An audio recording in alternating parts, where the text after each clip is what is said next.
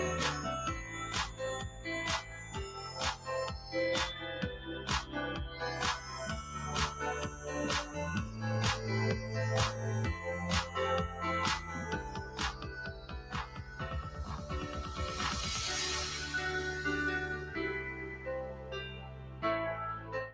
สวัสดีค่ะ ต้อนรับคุณผู้ชมคุณผู้ฟังนะคะ เข้าสู่ช่องทางของเราค่ะ Money and Banking Channel และ Money and Banking Podcast นะคะ ท่านกำลังอยู่กับรายการ Market Today และแพนนาทิพระดาค่ะ ประจำวันจันทร์นะคะ เปิดกันสัปดาห์ใหม่ จันทร์ที่ 8 พฤษภาคม 2566 นะคะ บรรยากาศการลงทุนในเช้าวันนี้ค่ะ หลังจากที่เราหยุดยาวกันไปในช่วงสัปดาห์ที่ผ่านมานะคะ มีวันหยุดฟันหลอหลายวันเลยทีเดียว ก็คือหยุดวันจันทร์ทำการการวันอังคารวันพุธ แล้วก็ปิดทำการกันในวันฤหัสบดีแล้วก็วันศุกร์นะคะบรรยากาศการลงทุนในช่วงระยะเวลาของการปิดทำการ เชื่อว่านักลงทุนหลาย ๆ ท่านรอคอยแล้วค่ะ รอคอยนะคะ ให้บรรยากาศความคึกคักกลับคืนมาเยือนตลาดหุ้นไทยนะคะ หลังจากที่เรารู้ผลการประชุมของเฟดในช่วงของเช้าวันพฤหัสบดี เวลาสักประมาณตีหนึ่งครึ่งนะคะ ของวันพฤหัสบดีที่ 4 พฤษภาคมที่ผ่านมา ผลการประชุมเฟดครั้งล่าสุดนั้นก็ตัดสินใจในการขึ้นอัตราดอกเบี้ย 0.25%นะคะแล้วก็ส่งสัญญาณว่าน่าจะเป็นการปรับขึ้นอัตราดอกเบี้ย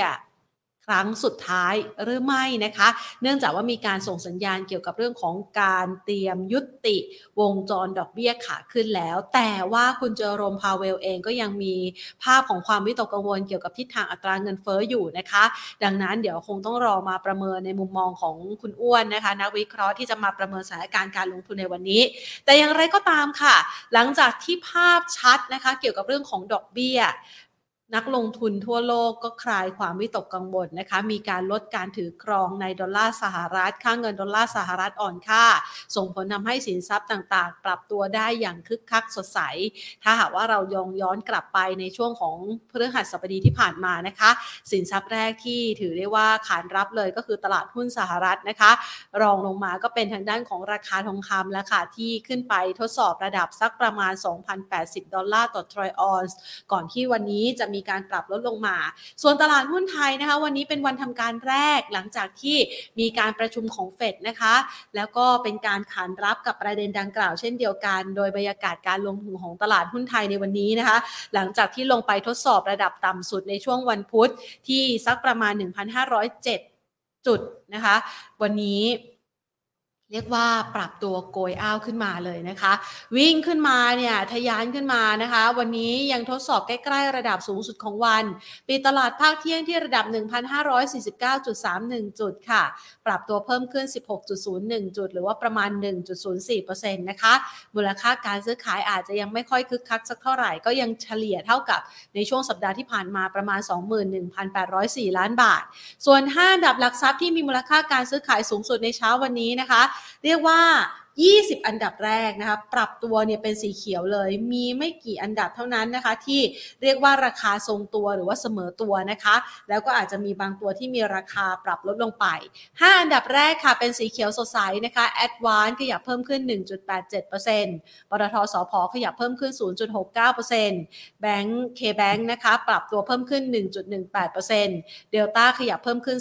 2.94%และทางด้านของ KTB ค่ะ ขยับเพิ่มขึ้น 1.09%นะคะล้วนแล้วแต่เป็นสีเขียว แล้วก็ปรับตัวได้อย่างคึกคักด้วยนะคะ พร้อมกับการรายงานในช่วงที่ผ่านมาจะเห็นได้ว่ามีการรายงานนะคะสำหรับภาพบรรยากาศการลงทุนในตลาดหุ้นไทย ที่ช่วงนี้เนี่ยมันอาจจะเป็นลักษณะของการเคลื่อนไหวแบบไซด์เวย์นะคะ แล้วก็มีการสร้างจุดต่ำสุดใหม่ แต่ว่าก็มีโอกาสของการเคลื่อนไหวที่อาจจะต้องผูกพ่วงกับทิศทางของเศรษฐกิจไทยนะคะ ที่ตอนนี้เนี่ย หลาย ๆ คนก็อาจจะกังวลใจว่าเอ๊ะเศรษฐกิจไทยจะดีจริงไหมนะคะนักท่องเที่ยวชาวจีนจะกลับมาฟื้นทำให้เม็ดเงินเนี่ยสะพัดในตลาดหรือว่าประเทศไทยหรือเปล่า เดี๋ยววันพรุ่งนี้จะมีตัวเลขสำคัญในฝ้าฝั่งของจีนนั่นก็คือตัวเลขการส่งออกนะคะ ที่น่าจะเป็นอีกไกด์ไลน์หนึ่งที่จะบ่งบอกว่าเศรษฐกิจจีน ในช่วงที่ผ่านมาที่เขาฟื้นตัวเนี่ยอาจจะมีจังหวะของการอ่อนแรงลงมาบ้าง จะเป็นปัจจัยที่ช่วยผลักดันได้หรือไม่นะคะ ส่วนวันนี้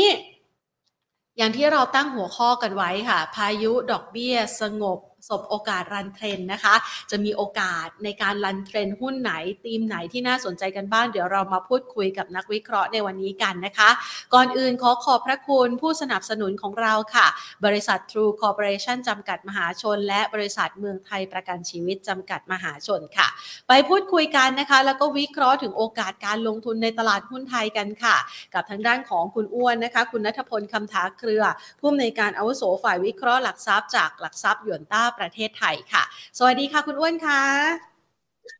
สวัสดีครับพี่แฟนและนักลงทุนทุกท่านครับค่ะมาวันนี้นี่พอเปิดตลาดมาในช่วงเช้านะคะ วิ่งโกยอ้าวมาเลยสำหรับตลาดหุ้นไทย เรียกว่าคลายความกังวลเกี่ยวกับดอกเบี้ยแล้วใช่ไหมคะ คุณอ้วนมองยังไงบ้างคะอืมต้องบอกว่าเป็นการคืนสถานะกลับมามากกว่านะครับ คือผมขออนุญาตแชร์ สไลด์นิดเดียวนะครับ เพื่อจะให้เห็นภาพนิดหนึ่งว่าเอ่อทำไมตลาดหุ้นไทยเนี่ยต้องปรับตัวเพิ่มขึ้นมาวันนี้นะครับ แล้วก็โมเมนตัมเนี่ยมันจะไปได้ไกลแค่ไหนนะครับ อันนี้คือสถิติครับที่เรามีการรวบรวมข้อมูลมานะครับ แล้วเราก็มีการออกบทวิเคราะห์ไปนะตัวของทีม strategy ในช่วงกลางสัปดาห์ที่แล้วนะครับเซ็นดี x เนี่ยมักจะฟื้นตัวในช่วงหนึ่งสัปดาห์ก่อนเลือกตั้งนะครับ ถ้าเกิดเรานับ ไปจนถึงวันที่ 14 วันอาทิตย์นี้เนี่ยนะครับหนึ่งสัปดาห์ก็คือช่วงเวลานี้แหละนะครับ เริ่มต้นตั้งแต่วันนี้เป็นต้นไปนะครับผมทำไฮไลท์สีส้มๆ ตรงนี้ไว้ครับพี่แพนว่าตัวของเซ็นดี x เด็กเนี่ยมักจะปรับตัวเพิ่มขึ้นครับ โดยเฉลี่ยก็คือประมาณสัก 0.7%นะครับ เราย้อนดูข้อมูลเนี่ย 22 ปีนะครับครอบคลุมการเลือกตั้งทั้งหมดเนี่ย 5 ครั้งนะครับเซ็นดี x เนี่ยขึ้น 0.7%โดยเฉลี่ยนะครับ ดูเหมือนไม่เยอะนะครับ แต่ความน่าจะเป็นที่จะปรับตัวเพิ่มขึ้นเนี่ย หรือว่าให้ผลตอบแทนเป็นบวกมันคือ 80%เลย เอาเป็นว่า 4 ใน 5 ครั้งเนี่ยที่เรารวบรวมสถิติเนี่ยนะครับ หุ้นขึ้นแน่นอนในช่วงหนึ่งสัปดาห์ก่อนเลือกตั้งนะครับแล้วที่น่าสนใจก็คือว่านักลงทุนต่างชาติครับ กราฟด้านล่างเนี่ยที่เป็นเส้นสีส้มเนี่ยเขาขายมาเรื่อยๆนะครับ อันนี้คือสถิตินะครับเขามักจะขายก่อนเลือกตั้ง แล้วหนึ่งสัปดาห์ก่อนเลือกตั้งเนี่ยเขามักจะหยุดขายแล้ว นะครับ และหลังเลือกตั้งเนี่ยเขามักจะเป็นฝ่ายซื้อ อันนี้ค่อนข้างที่จะชัดนะครับ ก็เลยคิดว่าตรงนี้มีผลด้วยเหมือนกันว่าสถิติเนี่ยมันเริ่มทำงานได้ได้ได้ดีแล้ว แล้วก็เป็นไปตามนั้น เพราะว่าก่อนเลือกตั้งเนี่ยหุ้นก็มักจะลงนะครับหนึ่งหนึ่งเดือนครึ่งถึงสองเดือนเนี่ยจะลงประมาณสักสี่ถึงห้าเปอร์เซ็นตรอบนี้ถ้าเกิดเราย้อนกลับไปเนี่ย อันนี้คือค่าเฉลี่ยในอดีตนะครับ แต่ถ้าเกิดทุกท่านเอาดัชนีที่ปิดไปเมื่อวันพุธเนี่ย พันห้าร้อยสามสิบเทียบกับเออในช่วงหนึ่งเดือนครึ่งที่ผ่านมาเนี่ยเขาลงอยู่ประมาณสักสี่จุดห้าเปอร์เซ็นมันใกล้เคียงกับภาพนี้มากเลยครับ คือเออถามว่าณตอนนี้เนี่ยเราเป็นภาพไหนเนี่ยเดี๋ยวอ้วนน่าจะเอาเอาเอากราฟมาอ่านิดนึงตรงนี้ครับ อันนี้คือสีเทาครับ year to date performance ของเรานะครับเอ่อ year to date เนี่ยเราลงมาแปดเปอร์เซ็น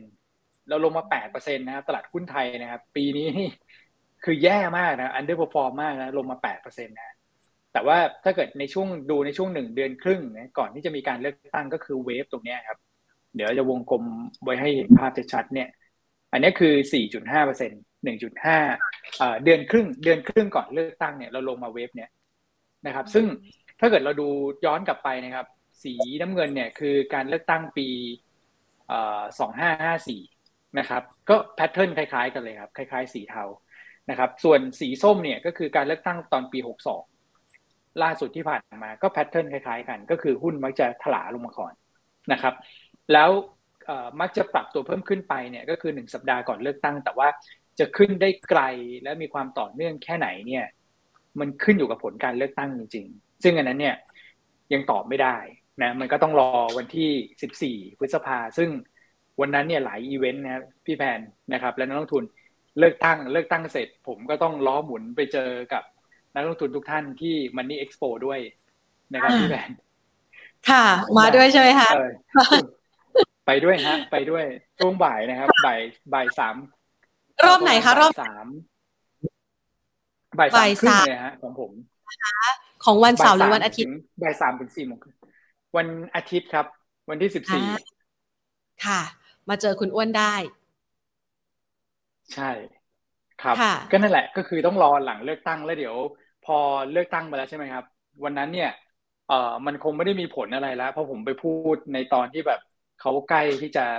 ปิดหีบแล้วแล้วเดี๋ยวเรามาดูซีนารีโอกันจริงๆเนี่ยทำไว้หมดเรียบร้อยแล้วครับ แต่ว่า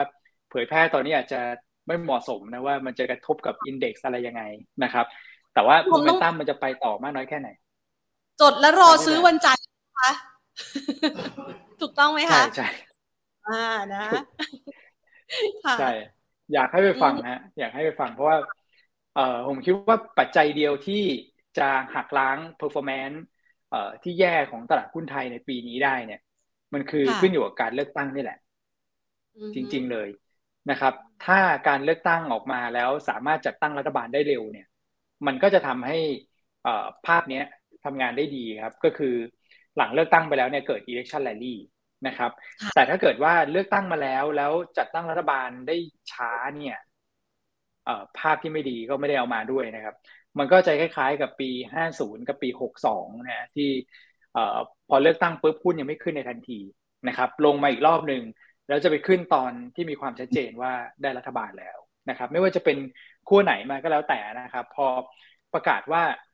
มีรัฐบาลแล้ว แล้วก็เป็นรัฐบาลเสียงข้างมาก ที่มีเสถียรภาพ ในสภา มันก็จะทำให้นักลงทุนเนี่ยกลับมามีความเชื่อมั่นอีกครั้งหนึ่งว่าอย่างน้อยๆเนี่ยมีรัฐบาลก็ดีกว่าไม่มี เพราะว่าช่วงที่ไม่มีเราก็เห็นภาพนะครับว่าเศรษฐกิจไทยเนี่ยตกอยู่ในช่วงสุญญากาศทางการเมืองจริงๆนะครับโชคดีว่าการท่องเที่ยวเนี่ยเราอยู่ในโมเมนตัมของการฟื้นตัวพอดีนะครับถ้าเกิดว่าการท่องเที่ยวเราฟื้นตัวขึ้นมาเต็มที่แล้วเนี่ยเราอาจจะได้เห็นการชะลอตัวของเศรษฐกิจอย่างมีนัยสำคัญก็เป็นไปได้นะครับ อันนี้คือปัจจัยเดียวที่ มันพอจะหักล้างได้กับอีกเรื่องหนึ่งครับที่หนุนตลาดหุ้นไทยวันนี้เนี่ยผมคิดว่ามันเป็นเรื่องของบรรยากาศการลงทุนจริงๆนะเพราะว่าต้องบอกว่าเราเริ่มมีความโชคดีเล็กๆ เกิดขึ้นแล้วสำหรับตลาดหุ้นไทยนะครับ เพราะว่าก่อนหน้านั้นเนี่ยช่วงที่เราหยุดไปอะครับพี่แพนและนักทุน คือหุ้นเนี่ยมักจะตลาดอื่นเนี่ยเขาเขามักจะเล่นลง แล้วพอเราเปิดมาเนี่ยนักทุนไม่ได้ทำอะไรเลย มันกระโดดลงไปแล้วนะครับ พอกระโดดลงปุ๊บ เราก็คิดไม่ออกว่าเราจะต้องคัดหรือว่าถือเพื่อลุ้นให้เด้งกลับมาก่อนแล้วค่อยขาย พอมันไม่ได้ทำอะไรสักทีมันก็เกิดอาการติดหุ้นมาเรื่อยๆนะครับเออแต่รอบเนี้ย รอบเนี้ยมันต่างกันฮะ ก็คือว่า เราหยุดแล้วหุ้นไม่ลงนะครับ คือเราหยุดเราหยุดวันพฤหัสศุกร์ใช่ไหมครับ จริง ๆ เนี่ย ตลาดหุ้นสหรัฐเนี่ย คืนวันพุธลง คืนวันพฤหัสลง แล้วมาเด้งวันศุกร์เราเปิดวันที่เขาเด้งมาดี มันก็เลยทำให้บรรยากาศการลงทุนเนี่ยเป็นปัจจัยที่สองนะครับ ที่ช่วยหนุนตลาดหุ้นไทยวันนี้ แล้วก็ปัจจัยที่สามก็คือ ผลประกอบการที่เปิดเผยออกมาครับ กลุ่มที่ตลาดคิดว่าแย่เขาก็แย่ แต่กลุ่มที่ตลาดคิดว่าไม่น่าแย่มากนะเขากลับดีกว่าคาดนะ แล้วก็เห็น buy on fact กลับขึ้นมา อย่างวันนี้งบของพวกกลุ่มเรือเทกองอย่างที่พีเชียดออกมา อันนี้คือคนไม่ได้คาดหวังไม่ได้เทรดหุ้นเขาอยู่แล้วมันมันก็แย่อยู่แล้วนะครับ แต่พอตัวของดูโฮมประกาศออกมางบงบไม่ได้ไม่ได้ดีกว่าคาดนะ แต่ใกล้เคียงคาดเนี่ย ราคาหุ้นดูโฮมเนี่ย ตีกลับขึ้นมาวันนี้นี่บวกไปแบบ น่าจะแปดเปอร์เซ็นได้นะ ถ้าผมจำไม่ผิด อันนี้คือประเด็นที่สามครับว่าเรื่องผลประกอบการไตรมาสหนึ่งนะครับ อย่างที่ เคยเล่าไปในรายการครั้งก่อนเลยครับว่ามันสามารถคาดหวังได้มากกว่าผลประกอบการไตรมาสสี่นะครับอันนี้ก็เป็นปัจจัยที่สามที่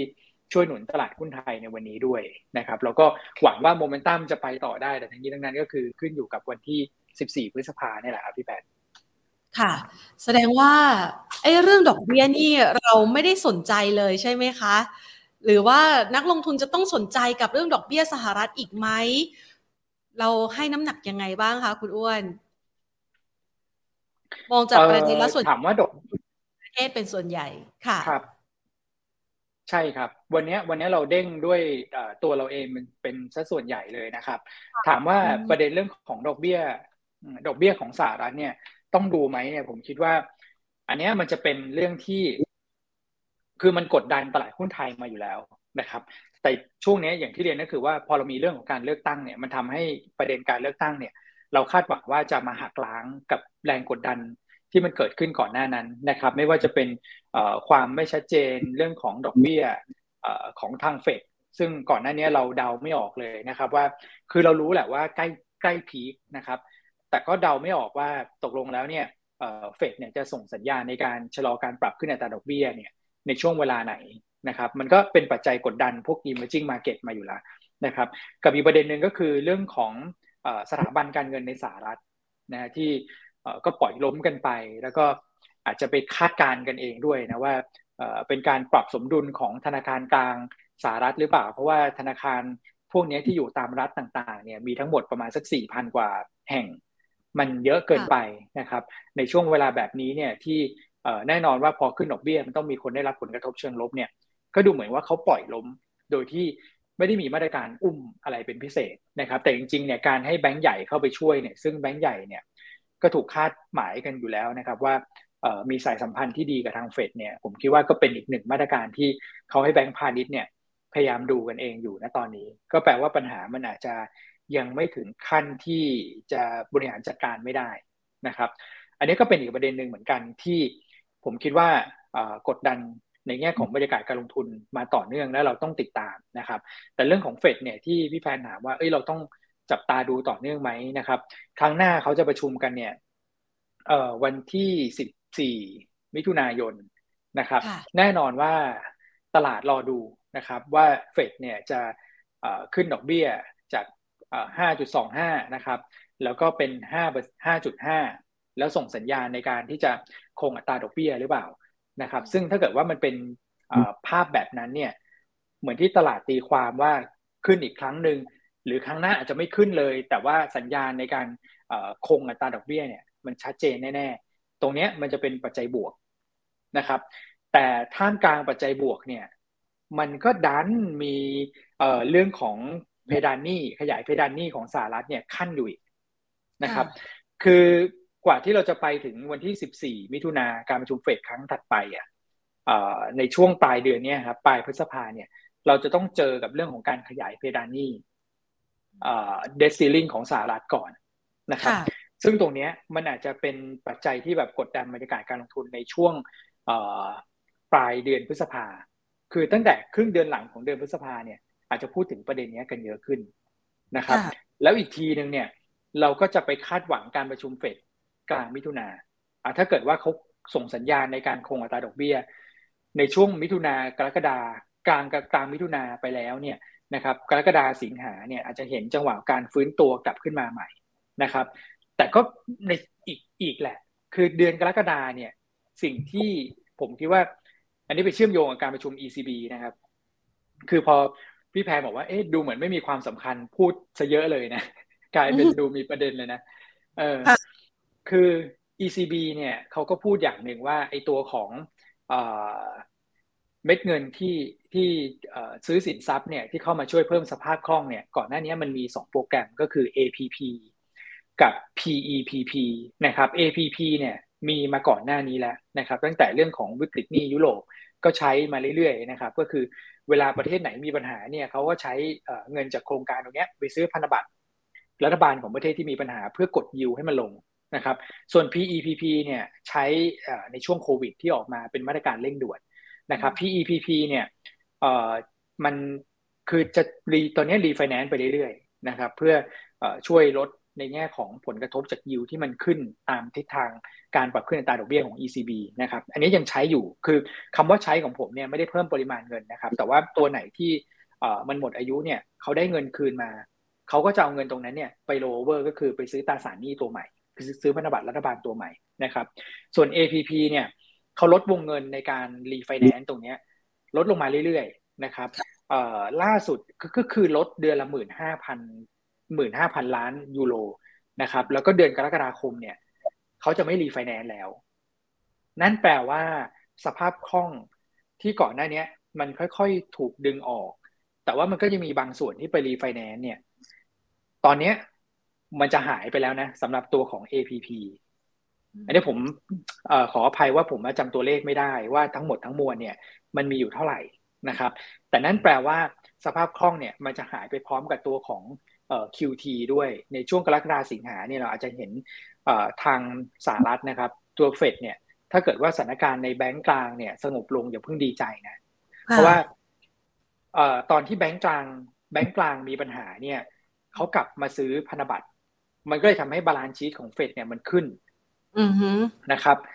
แต่พอถ้าเกิดว่าสถานการณ์ตรงนั้นมันเบาลงเนี่ยเขาอาจจะกลับมาขายพันธบัตรแล้วทำให้ balance ขนาด balance sheet ของเฟดเนี่ยมันลดลง นั่นแปลว่าสภาพคล่องในตลาดเงินตลาดทุนเนี่ยมันจะลดลงแล้วควบคู่กับโครงการ APP ของทางยุโรปที่หายไปเนี่ย ผมว่าเดือนกรกฎาสิงหาเราก็ดีใจได้ไม่เต็มที่ครับพอเฟดส่งสัญญาณคงดอกเบี้ย กลางมิถุนาหุ้นอาจจะขึ้นมาหน่อย นะครับ แต่พอเข้าสู่เดือนกรกฎาสิงหาอย่างที่ผมเรียนเนี่ยมันก็จะมีเรื่องของสภาพคล่องที่มันหดหายตรงนี้ไปอีกนะครับ และพอทุกท่านอยู่ในช่วงกรกฎาสิงหาเนี่ยตัวเลขเศรษฐกิจต้องจับตาดีๆนะครับ เพราะว่าตอนนั้นเนี่ยมันจะเป็นตัวเลขเศรษฐกิจของไตรมาสสองซึ่งไตรมาสสองเนี่ย เป็นไตรมาสที่มีแต่ความกังวลทั้งนั้นเลยนะครับ ว่าแบงก์จะล้มกันไหมนะครับ ว่าวิกฤตเรื่องของสถาบันการเงินจะตามมาหลอกหลอนกันไหมเพราะฉะนั้นเศรษฐกิจ ตัวเลขที่ออกมาเนี่ย มันจะส่งสัญญาณชะลอตัวนะครับ แล้วตรงนั้นเนี่ยคนก็จะพูดถึงเรื่อง recession กันมากขึ้นนะครับ เพราะฉะนั้นเนี่ยผมคิดว่าเรื่องของเฟดนะฮะเราต้องติดตามต่อเนื่องนะครับ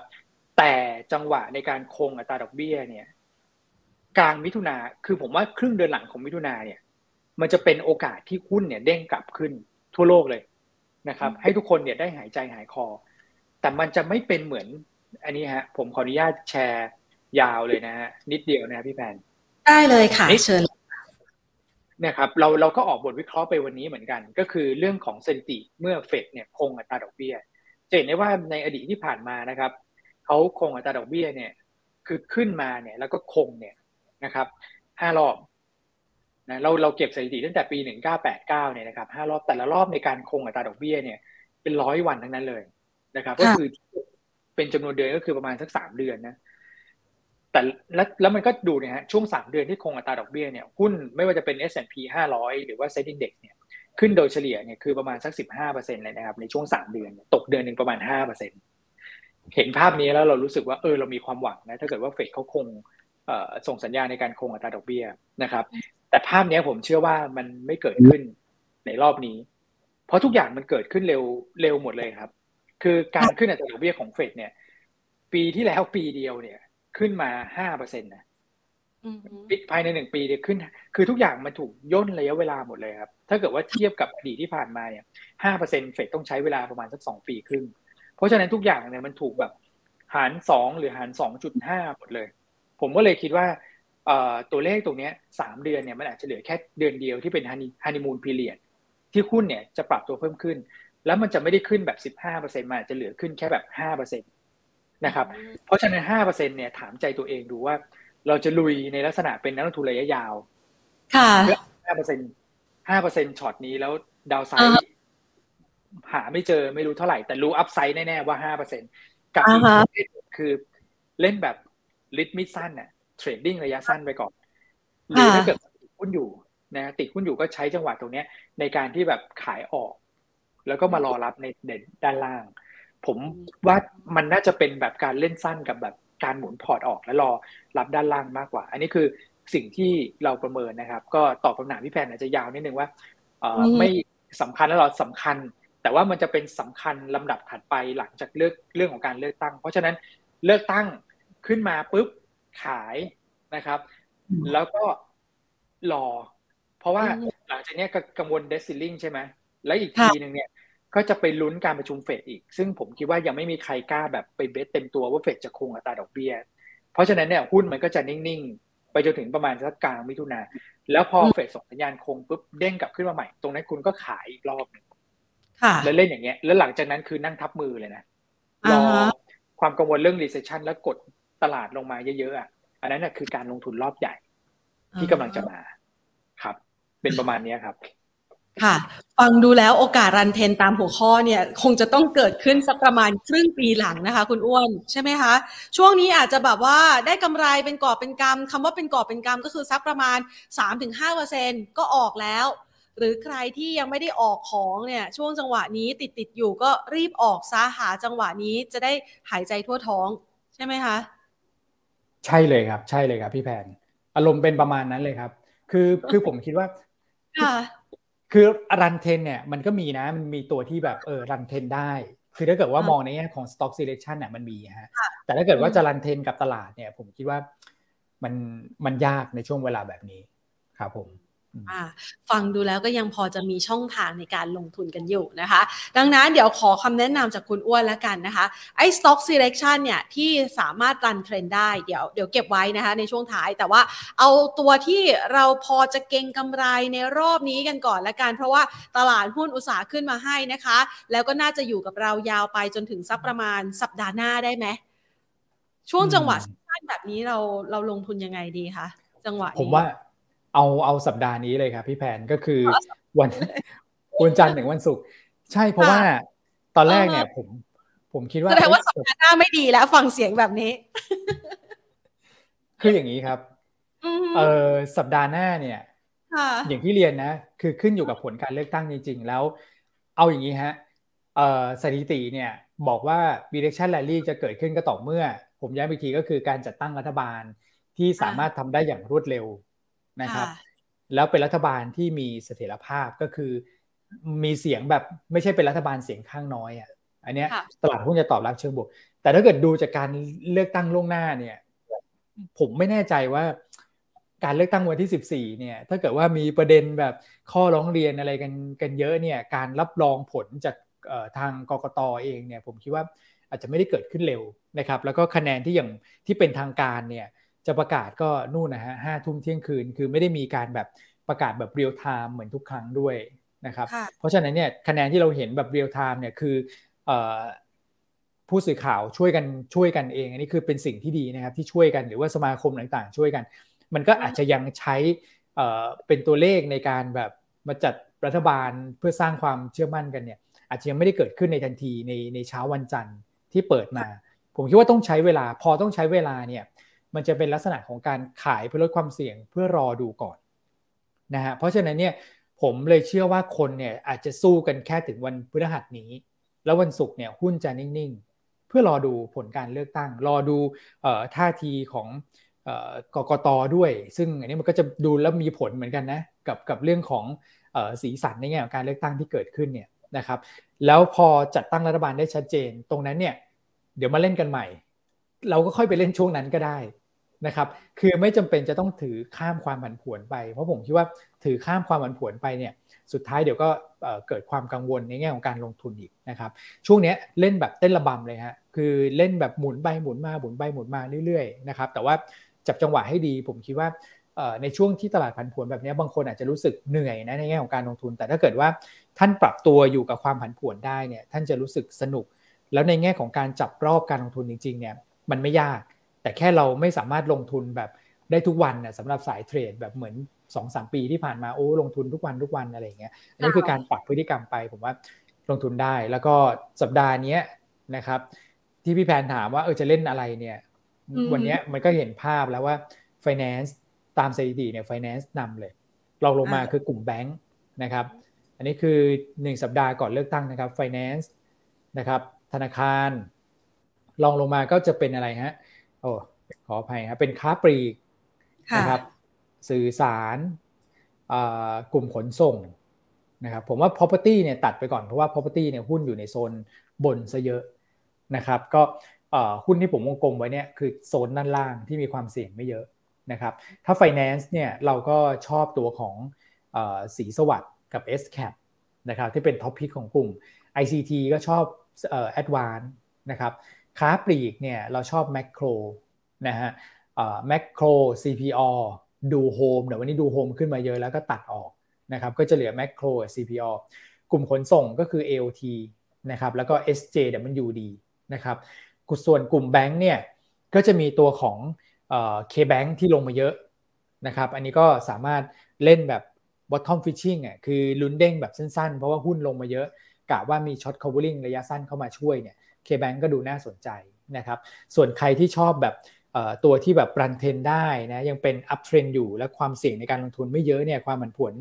ไม่สูงมากก็จะเป็นตัวของ BBL แต่ BBL เนี่ยราคาหุ้นแบบอยู่ในโซนด้านบน ก็แล้วแต่มุมมองนะครับอันนี้ก็เป็นช้อยส์ประมาณสัก 8 หุ้นนะให้เลือกและนักทุนไปทำกันบ้านกันต่อสำหรับการลงทุนในสัปดาห์นี้ ใครจดไม่ทันเดี๋ยวกลับมาฟังซ้ำใหม่อีกรอบหนึ่งนะคะ จะได้ได้ตัวหุ้นไปด้วย เพราะว่าระหว่างที่เรากำลังคุยกันอยู่นี้นะคะ คุณอ้วนเชื่อว่าหลาย ๆ หุ้นก็วิ่งขึ้นมาแรงมาก เพราะว่าตลาดหุ้นไทยล่าสุดนี่บวกไป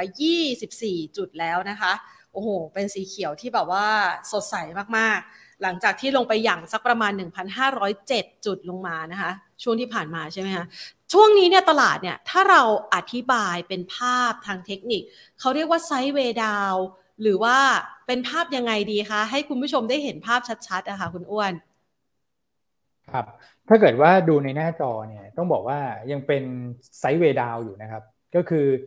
เอ่อยังเป็นทิศทางของการพักตัวลง เอาถ้าเกิดว่าพูดแบบภาษาตรงๆ ไม่อ้อมค้อมนะ ไม่ให้กำลังใจกันเท่าไหร่เนี่ยก็คือเป็นขาลงนี่แหละนะครับ แต่ขาขาลงรอบนี้ครับ ก็ต้องบอกว่า คือเวลาดูทิศทางตลาดนะครับ สมมติว่าดูกราฟแล้ว เราอาจจะเพิ่งดูในตอนแรกนะครับ ถ้าเกิดว่าเป็นขาลงเนี่ยในจังหวะของการปรับตัวลงเนี่ยนะครับระยะทางที่ลงมันจะยาวกว่าระยะทางที่ขึ้นนะครับ ซึ่งภาพตอนนี้เนี่ยมันเป็นแบบนั้นอยู่นะครับ ก็คือลงยาวมากนะครับ เวลาขึ้นขึ้นน้อยกว่า ลงยาวขึ้นน้อยนะครับ ลงยาวขึ้นน้อยซึ่งถ้าเกิดว่ารอบนี้คือถ้าเกิดมีสักรอบหนึ่งนะครับที่ จังหวะการปรับตัวขึ้นเนี่ยขึ้นได้ไกลกว่าระยะทางที่ลงมาในก่อนในช่วงก่อนหน้า อันนั้นแหละเราจะตั้งข้อสังเกตเวลาว่าทิศทางของตลาดหุ้นไทยเนี่ยจะถึงช่วงเปลี่ยนเทรนด์แล้วนะครับจากขาลงเป็นขาขึ้นนะครับ ซึ่งจุดตัดสำคัญเนี่ยก็คือเวลาเขาดูเขาดูที่ความชันนะครับ ตอนนี้เส้นเส้นความชันเส้นกดตรงนี้ครับมันอยู่ที่หนึ่งพันห้าร้อยเจ็ดสิบห้าจุดนะครับ ถ้า จะบอกว่าตลาดหุ้นไทยกลับเข้าไปสู่โหมดที่น่าสนใจสู่โหมดขาขึ้นแล้วก็ต้องผ่านจุดตรงนี้ขึ้นไปให้ได้นะถ้าเกิดผ่านขึ้นไปได้เนี่ยเราถึงจะกล้าพูดว่าตอนนี้หลุดจากไซด์เวดาวแล้ว แล้วก็กำลังเข้าสู่ช่วงที่เป็น sideway up นะครับคาดว่าจะเข้าสู่ช่วง sideway up กลับขึ้นไป เพราะฉะนั้นช่วงนี้เนี่ยถ้าเกิดว่าตลาดยังอยู่ในทิศทางที่เป็นพักตัวลงการเด้งเนี่ยเราก็ต้องเล่นลักษณะว่าลงซื้อแล้วก็ขึ้นขายนะครับเด้งก็ขายหมุนออกมา นะครับแล้วก็รอย่อกลับเข้ามาซื้อใหม่นะครับจนกว่าจะเบรกตรงนี้ไปเนี่ยมั่นใจแล้วว่าตลาดหุ้นกลับมาเป็น sideway up เนี่ยอันนั้นค่อยหาจังหวะของการ run trend ยาวๆทีหนึ่งนะครับค่ะอ่าฮะเห็นภาพชัดนะ เชื่อว่าคุณผู้ชมน่าจะเห็นภาพแล้วก็คิดตามกันทันนะคะ ทีนี้เรามาดูต่อนะ อย่างที่คุณอ้วนได้บอกไว้นะว่า เรายังสามารถเลือก stock selection แบบเป็นรันเทรนได้ในรายตัวหุ้น ขอสักตัวสองตัวสิคะเผื่อคุณผู้ชมจะได้นำไปศึกษาต่อ คุณอ้วนเตรียมมาสักกี่ตัวดีคะเตรียมมาสามหุ้นครับพี่แพนครับผมจัดแต่ว่าก็ครับก็จะเป็นทางให้ดูเป็นเป็นกราฟนะครับ คือในแง่ของปัจจัยพื้นฐานเนี่ยผมคิดว่าเอาตัวที่นักลงทุนเนี่ยรู้จักคุ้นเคยเป็นอย่างดี แล้วก็เป็นตัวที่เข้าใจไม่ยากในแง่ของธุรกิจนะครับ ตัวแรกเนี่ยเราเลือกตัวของ a d v a n c e นะครับเอ่อแอดวานเนี่ยในแง่ของปัจจัยพื้นฐานเนี่ยราคาหุ้นก็อยู่ในโซนที่ไม่แพงนะครับปันผลสม่ำเสมอปีหนึ่งก็ตกประมาณสัก 4-5%ในแง่ของโครงสร้างอุตสาหกรรมเนี่ยพอจำนวนคู่แข่งลดลงนะครับตอนนี้ก็ค่าโทรศัพท์แพงขึ้นนะพอๆกับค่าไฟที่แพงขึ้นนะครับพอพอบอกว่าจะย้ายค่ายก็ไม่ค่อยมีโปรโมชั่นในการดึงดูดเราสักเท่าไหร่นะเพราะว่าการแข่งขันมันลดลงแน่นอนว่าค่าบริการไม่งอเราละ ค่าบริการก็เออดูเหมือนขยับขึ้นมา ซึ่งคือต้องบอกว่าอย่างแอดวานอย่างเงี้ยนะครับมีผู้ใช้บริการเนี่ยสมมุติว่าเราเราคิดว่าประมาณสัก 30 กว่าล้านคนเนี่ยนะครับสามสิบล้านเลขหมายนะฮะถ้าเกิดว่าเขาปรับราคาขึ้น คือถ้าเกิดพี่แพนกับผมเนี่ยจ่ายแพงขึ้นสักสิบบาทต่อเดือน สมมุตินะ มันก็คือสามร้อยล้านบาทต่อเดือน หรือประมาณสักสามพันหกร้อยล้านต่อปี ที่เขาได้มาเพิ่มขึ้น โดยที่ต้นทุนเขาไม่ได้ขยับขึ้นมากนะนี่ออกไหมเพราะฉะนั้นเนี่ยการที่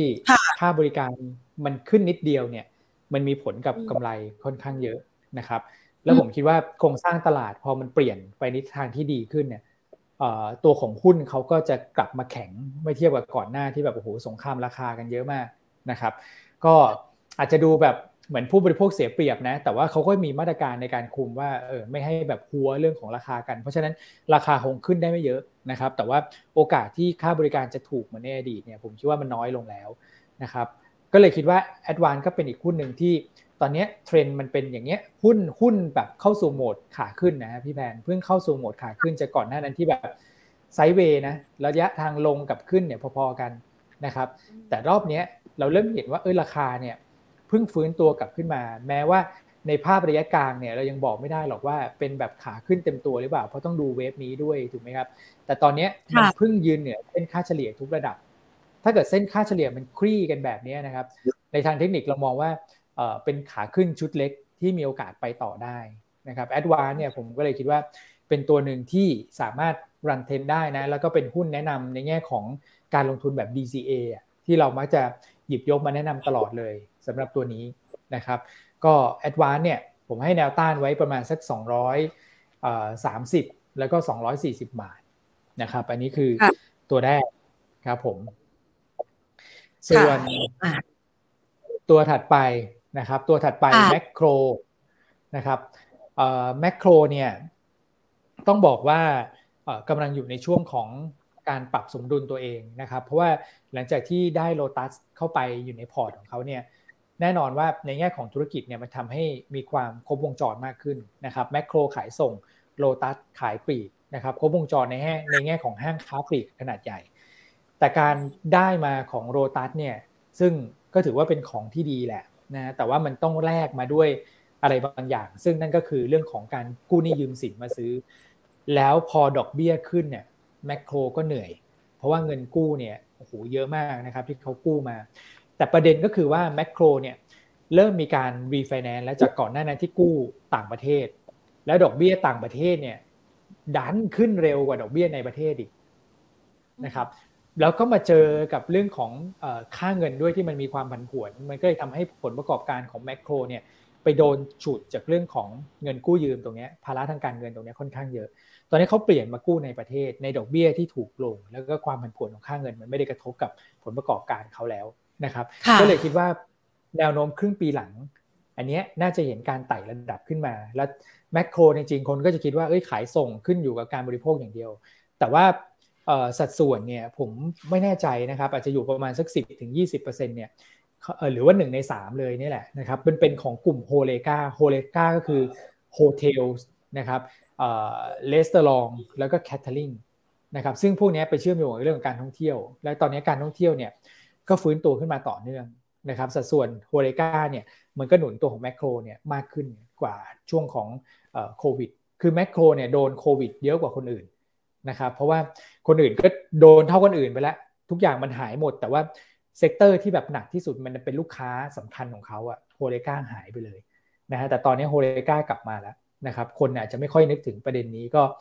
ก็ก็เลยอาจจะมองข้ามแมคโครไปนะผมคิดว่าตัวเนี้ยราคาหุ้นถ้าเกิดว่าเราเราวาดเทรนเนี่ยจริงๆเขาเป็นแบบ sideway up นะ เขาเป็นแบบไซเวอัพเพราะฉะนั้นเนี่ยราคาหุ้นก็อยู่ในโซนด้านล่างด้วย ผมคิดว่าก็สามารถที่จะถือลงทุนได้ยาวๆนะสำหรับตัวแมคโครส่วนประเด็นหนุนระยะสั้นเนี่ยก็คือการเข้าตัวของดัชนีหุ้นสำคัญไม่ว่าจะเป็น MSCI นะครับหรือว่า Set 50 Set 100 ที่รออยู่ในอนาคตก็ตาม แต่ว่าเกณฑ์เขายังไม่ถึงขั้น Set 50 นะครับ เพราะว่า Free Float ยังไม่ถึง แต่ Free Float ที่ระดับเกิน 15%เนี่ย สามารถที่จะเข้า MSCI หรือว่า FTSE ได้แล้ว หรือว่า DJSI ที่เป็นดัชนีหุ้นยังยืนเขาก็สามารถเข้าไปอยู่ในนั้นได้นะครับพอเข้าไปอยู่เนี่ยมันจะมีเม็ดเงินเข้ามาสนับสนุนเพิ่มเติมนะผมก็เลยคิดว่าแมคโครเนี่ยเป็นอีกตัวหนึ่งที่เราแนะนำให้รันเทนนะครับส่วนตัวสุดท้ายคือกลุ่มธนาคารพาณิชย์ที่แข็งที่สุดในตอนนี้นะครับถ้าเกิดว่าพูดถึงแบงก์ใหญ่นะครับแล้วอันเนี้ยผมเผื่อไว้นิดนึงแล้วกันว่าถ้าเสียง ผลการเลือกตั้งเนี่ยสามารถจัดตั้งรัฐบาลได้เร็ว ไม่ว่าจะเป็นขั้วไหนก็แล้วแต่นะครับ ย้ำอีกทีนะขั้วไหนก็แล้วแต่ขอให้ได้เสียงข้างมาก แล้วมันค่อนข้างชัดว่าจะใช้เวลาในการจัดตั้งรัฐบาลไม่นานเนี่ยกลุ่มแบงก์เนี่ยจะมาเพราะว่า flow เนี่ยไหลเข้า แล้วเวลาต่างชาติซื้อหุ้นไทยอะครับเขาซื้อ sector อื่นไม่เป็นหรือไงก็ไม่รู้นะ sectorกลุ่มแรกที่เขาจะซื้อก็คือธนาคารพาณิชย์ เพราะว่าเป็น sector ที่ใหญ่ครับ แล้วก็เป็น sector ที่ มีปันผลดีนะครับหลาย ๆ แบงก์ก็ครึ่งปีจ่ายทีนะครับแล้วก็เป็น sector ที่โดนกระทบจากความผันผวนที่เกิดขึ้นกับเรื่องของระดับ global อะครับอย่างเช่น global recession หรือว่าความขัดแย้งระหว่างประเทศอย่างเงี้ยระหว่างสหรัฐกับจีนเนี่ยมันถูกกระทบจำกัด เวลา flow เข้าก็จะเข้ากลุ่มนี้ก่อนนะครับอันนี้ก็เผื่อไว้แล้วกันถ้าเกิดมี election rally เนี่ยนะครับ flow เข้าเนี่ยให้นึกถึงกลุ่มแบงก์ไว้นะซึ่งแบงก์ที่เป็น top pick ของเราตอนนี้ก็คือ BBL และภาพมันชัดก็คือเป็นขาขึ้นนะฮะอันนี้ก็คือเอาเอาหุ้นที่แบบพยายามดูว่าตัวไหนมัน run trend ได้นะอ่าแบงก์เนี่ยเราก็เลือก BBL แต่ถ้าเกิดว่าใครชอบแบบตัวที่ลงมาลึกเนี่ยอย่าง KBank นะฮะอันนี้คืออยู่ในโซนด้านล่างอันนี้คนละเรื่องเลยนะทิศทางจะเป็นขาลงอยู่นะครับก็ไม่เข้าคอนเซปต์ว่าจะรันเทนไงแต่สำหรับคนที่รับความเสี่ยงได้สูงเนี่ยจะเอาแบบ bottom up นะครับเป็น bottom fishing แล้วแล้วก็คิดว่ามันน่าจะฟื้นกลับขึ้นมาเนี่ย แต่ต้องรับความเสี่ยงได้สูงนะครับ ท่านก็อาจจะไปเลือกลงทุนใน K-Bank แทนคำคำว่ารับความเสี่ยงได้สูงของผมเนี่ยก็คือ K-Bank เขามีประเด็นหนึ่งที่ทุกท่านทราบข่าวอยู่แล้วแหละก็คือกรณีของ Stark นะครับ ซึ่งตอนนี้ Stark เองก็ยังไม่ได้ส่งงบนะครับเขาบอกว่าจะส่งงบปีในช่วงเดือนพฤษภามิถุนายนี้นะครับ เราก็ต้องติดตามว่าเขาส่งงบได้หรือเปล่านะครับ แล้วพอส่งงบปุ๊บมันจะมีผลอะไรกับเรื่องของการ ตั้งสำรองที่เกิดขึ้นในอนาคตสำหรับตัวของ K-Bank อีกไหม แต่ต้องบอกว่าณตอนนี้เนี่ยเขาตั้งไปเยอะแล้วนะครับผลกระทบหลังจากนี้มันคงไม่ได้ไม่ได้เยอะมาก แต่ถ้าเกิดจะเอาหุ้นขึ้นไปไกลๆเนี่ยผมว่ามันยังขึ้นไปไม่ได้ จนกว่าเรื่องของสตาร์จะมีความชัดเจนนะครับใครที่เอาความเสี่ยงได้สูงจะเอาตัวนี้เพราะเห็นว่าอยู่ในโซนด้านล่างก็ได้ แต่ว่าต้องติดตามกรณีของสตาร์ด้วยนะครับอันนี้ก็จะเป็น 3 หุ้นเนี่ยครับที่หยิบยกมาว่าเออดูน่าสนใจในการรันเทรนมีแต่ตัวใหญ่ทั้งนั้นเลยครับ Advanced Macro แล้วก็ BBL ครับผม ตัวใหญ่ก็จะได้มั่นคงหน่อยนะคะ คุณว่านคะขอเวลาสักเล็กน้อยนะคะ ตอบคำถามคุณผู้ชมสักหกตัวหุ้นนะคะ คุณผู้ชมบอกว่า แล้วตัว KKP มองยังไงบ้างคะอืม KKP ใช่ไหมครับ คือถ้าเกิดว่าเราดูงบกลุ่มแบงค์ที่ที่ประกาศออกมานะครับแบงค์ใหญ่เนี่ยทุกคนโอเคหมดเลย ดีกว่าที่นักวิเคราะห์เราคาด จะมีแบงค์กลางเนี่ยครับ KKP แล้วก็ทิสโก้ครับที่ ออกมาแย่กว่าคาดนะเพราะเพราะฉะนั้นเนี่ยก็ต้องบอกว่าผมว่าความน่าสนใจเนี่ยถ้าเกิดเราไปเชื่อมโยงกับเรื่องของการเลือกตั้งด้วยเชื่อมโยงกับโฟลที่ไหลเข้ามาด้วยเนี่ยเขาไม่ได้มองทิสโก้ KKP แน่นอนนะครับอย่างทิสโก้เนี่ยตัดออกไปเลย คือซื้อในช่วงปลายปีเพื่อเอาปันผลเพราะจ่ายปีละครั้งนะครับ ส่วน KKP เนี่ยผมคิดว่าอาจจะต้องรอฮะเพราะว่าเรื่องของตัวธุรกิจในแง่ของ แบงก์ของเขาด้วยกับอีกส่วนหนึ่งก็คือเรื่องของบรรยากาศการลงทุนนะครับที่ตอนนี้มูลค่าการซื้อขายมันก็หายไปเยอะนะครับเพราะฉะนั้นในฝั่งของพัทละเองที่เคยแบบรุ่งโรจน์มากในช่วง 2 ปีที่ผ่านมาเนี่ยผลประกอบการปีนี้มันก็จะแผ่วลงนะครับแต่ถ้าเกิดว่าจะเล่นลุ้นเด้งเนี่ยก็ได้นะครับแนวต้านก็ 63 บาทนะครับแนวรับก็อยู่ประมาณ 60 แต่ถ้าเกิดหลุด 58 ต้องสต็อปนะนะครับ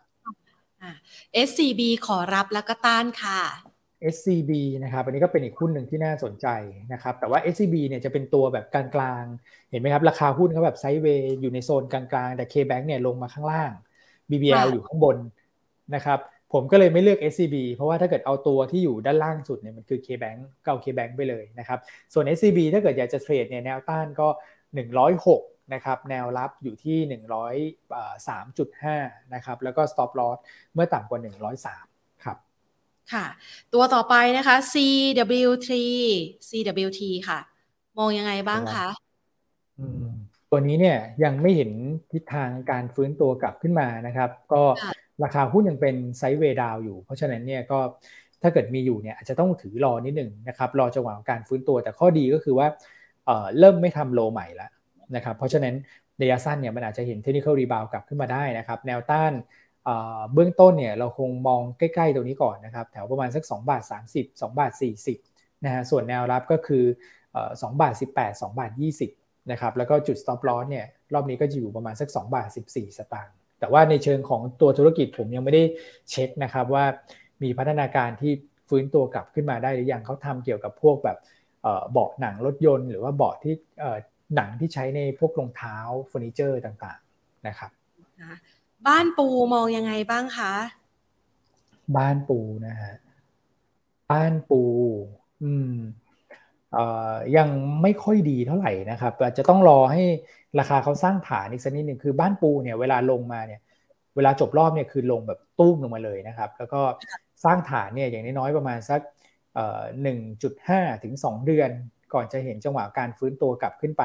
ราะฉะนั้นถ้าเกิดเมื่อมีอยู่ตรงนี้เนี่ยผมคิดว่าคงถือรอการฟื้นตัวไปก่อนนะครับ ส่วนถ้าเกิดยังไม่มีก็ยังไม่ต้องไปยุ่งนะครับแนวรับรอบสั้นเนี่ยก็จะอยู่ประมาณสัก8บาท80นะฮะ8บาท90 จุด stop loss คือ8บาท70 แล้วก็แนวต้านก็คือ9บาท20 9บาท40 ตามลำดับนะครับ SMPC ค่ะ SMPC นะครับสามสหมิตรถังแก๊สนะครับ อันนี้ก็ อันนี้ไม่แน่ใจเหมือนกันว่า performance ในแง่ของผลประกอบการเป็นยังไงนะครับ ผมไม่ยังไม่ได้ตามนะฮะยังไม่ได้ตามแต่ว่าก็ต้องระวังนิดนึงเพราะว่าเขาส่งออกนะครับการส่งออกเนี่ยมันจะถูกกดดันจากเรื่องของ global recession ก็คือเศรษฐกิจทั่วโลกที่ชะลอด้วยนะครับก็ก็ก็ติดตามเรื่องนี้นิดหนึ่งนะฮะแต่ว่าราคาหุ้นลงมาเยอะเนี่ยอาจจะมีจังหวะเด้งฟื้นตัวกลับขึ้นไปได้นะครับ ก็ถ้าเกิดว่าเด้งเนี่ยจริงๆทดสอบแนวต้านแล้วนะแถวประมาณสัก 12 นะครับ ตอนนี้อาจจะเป็นลักษณะของการแกว่งไซด์เวย์อยู่ประมาณในกรอบ 11 ถึง 12 ก่อนนะครับ แล้วถ้าเกิดว่างบดีเนี่ยคงจะเห็นจังหวะการฟื้นตัวกลับขึ้นไป แต่ว่าดูจากกราฟแล้วเนี่ยก็ดูทรงเหมือนเหมือนอยากฟื้นนะในในช่วงรอบหลังนะครับก็เทรดดิ้งไปก่อนแล้วกัน แล้วถ้าเกิดว่าใครจะ follow ตามก็รอให้ผ่าน 12อะถ้าเกิดผ่าน 12 ได้ ค่อยเล่นตามตรงนั้นเนี่ยดูปลอดภัยกว่าครับ ค่ะ ตัวสุดท้ายนะคะ Ford Smart มองยังไงคะ เอาใหม่ F Smart ใช่ไหม F Smart ใช่ค่ะอืมอันนี้ดูกราฟดูไม่ค่อยสวยเท่าไหร่นะครับ ก็